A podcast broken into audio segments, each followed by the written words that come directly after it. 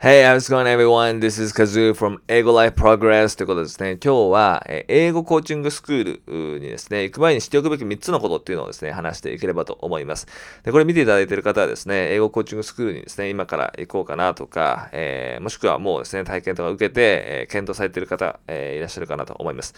で、え今日ですね、私がお伝えしたいのは、私自身がですね、英語コーチングスクールでですね、勤務経験ですね、働いた経験がありますし、えー英語コーチングですね、実際受けた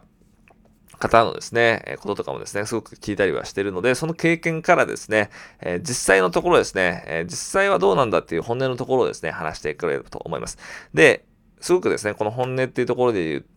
言うと、パーソナライズできてるのか、本当にできてるのかっていうところがものすごく重要になってきてくるので、基本的にやっぱりその英語コーチングスクールに行くっていうことは、なんですかね、動画とか見見るだけじゃできないとか、えー他のところですね、英会話スクールとかに行くだけでは得られないですね、個人に特化した、その人に合った勉強法をやっぱ提供してくれて、で、かつ結果が出る、結果を出せるっていうところがものすごく重要になってくるので、そこのですね、観点から見たときに重要な3つのことっていうのを今日話していければと思います。はい。で、その3つがですね、ちょっと先にもお伝えすると、えー目標とか現在地が分かっているか、えー量とメソッドに頼らない、言語学の応用力がある、このですね、え3つになるので、今日この3つについて話していこうと思います。私のですね、えー YouTube チャンネルとか英語コーチングの中ではですね、え将来ですね、キャリアですね、英語でですね、キャリアを自由にしたい。で、かつ英語でですね、情報を獲得できるようになりたいっていうようなですね、ビジョンを持っている人が、まず入り口のところで、 TOEIC 800を通過点にして、実力英語をですね、優先して身につけるというですね、サポートをしているので、共感していただける方はですね、ぜひですね、以下からチャンネル登録の方ですね、よろしくお願いいたします。で、えーまたですね、プロフィールとかもですね、載せておこうと思うので、えー気になる方は止めてみていただければと思います。で、まず一つ目のところですね。えーパーソナライズできてるかっていうところを話していこうと思うんですが、目標と現在地がわかるかっていうところですね。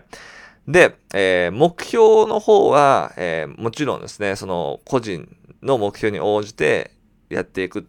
わけなんですが、目標は結構やっぱ同じ人が多いので、こっちはそこまで重要ではないです。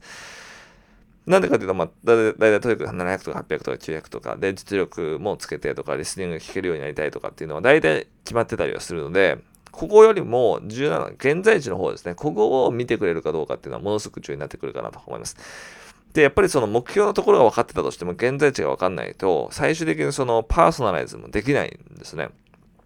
例えば、えー、なんか個人旅行ですね。それこそパーソナライズの個人旅行みたいなツアーがあった時に、目的地がじゃあハワイだとして、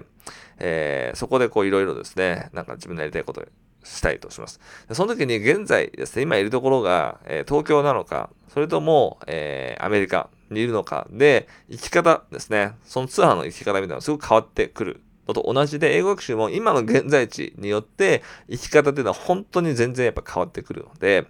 いきなりこのなんかこれとこれをやってくださいみたいなとこじゃなくて、しっかり自分の現在のところですね。ここをめちゃめちゃ細かくですね、えー把握して、えー伝えてくれるところですね。で、そこから逆算してパーソナライズしてくれるっていうところがすごく重要になっていきます。なので、目標ももちろん大事なんですが、特にこの現在地のところを、えーですね、しっかり把握してるくれる。で、ここのギャップをですね、埋めてパーソナライズしてくれるところをまず見ていく必要があるかなと思います。で、次ですね。そこにもちょっと関連するんですが、量とメソッドに頼らないってころですね。で、まあ、先ほどちょっとメソッドのところで言うと、その、メソッド自体を使うのは悪いわけではないんですが、いきなりこのメソッドが最強だから、これをやりましょうっていう形だと、あんまり実際パーソナライズしてない。もうそれをもうみんなにやってもらってるって形になるので、その人の現在地をですね、しっかり見てもらって、で、目標の点数ですね、えーここの英語力上げたい。で、そこで初めてメソッドを当てはめるっていうのが、本来パーソナライズ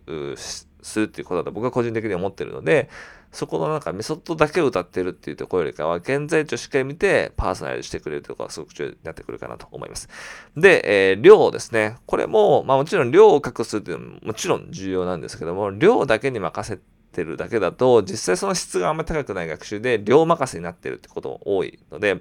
で、僕がコーチング取るですね、意義としてはそのパーソナライズするってとこもそうなんですけど、結果をですね、できるだけ素早い速度、1年、2年、本当だってかかるところを3ヶ月とか2ヶ月とかで出す、半年とかで出すっていうところにすごく僕はお金を払うべきで価値があると思ってるので、そうなった時に量も絶対必要。もうこれ量をやるのは当たり前なので、その量を前提として質のところですね。めちゃめちゃ質が高い学習、学習の効率性ですね。だから量だけをめちゃめちゃこう頑張ってやりましょうみたいなところは、えー、正直なんていうんですかね。うん。こう質が高くない場合ももちろんある。もちろん質が高い場合はあると思うんですけど、量だけに頼っているところは個人的にはどうなのかなと僕は思います。はい。それが二つ目ですね。で、三つ目はですね、言語学の応用力があるというところで、これも一番目と二番目とかと繋がってくるんですけど、結局その、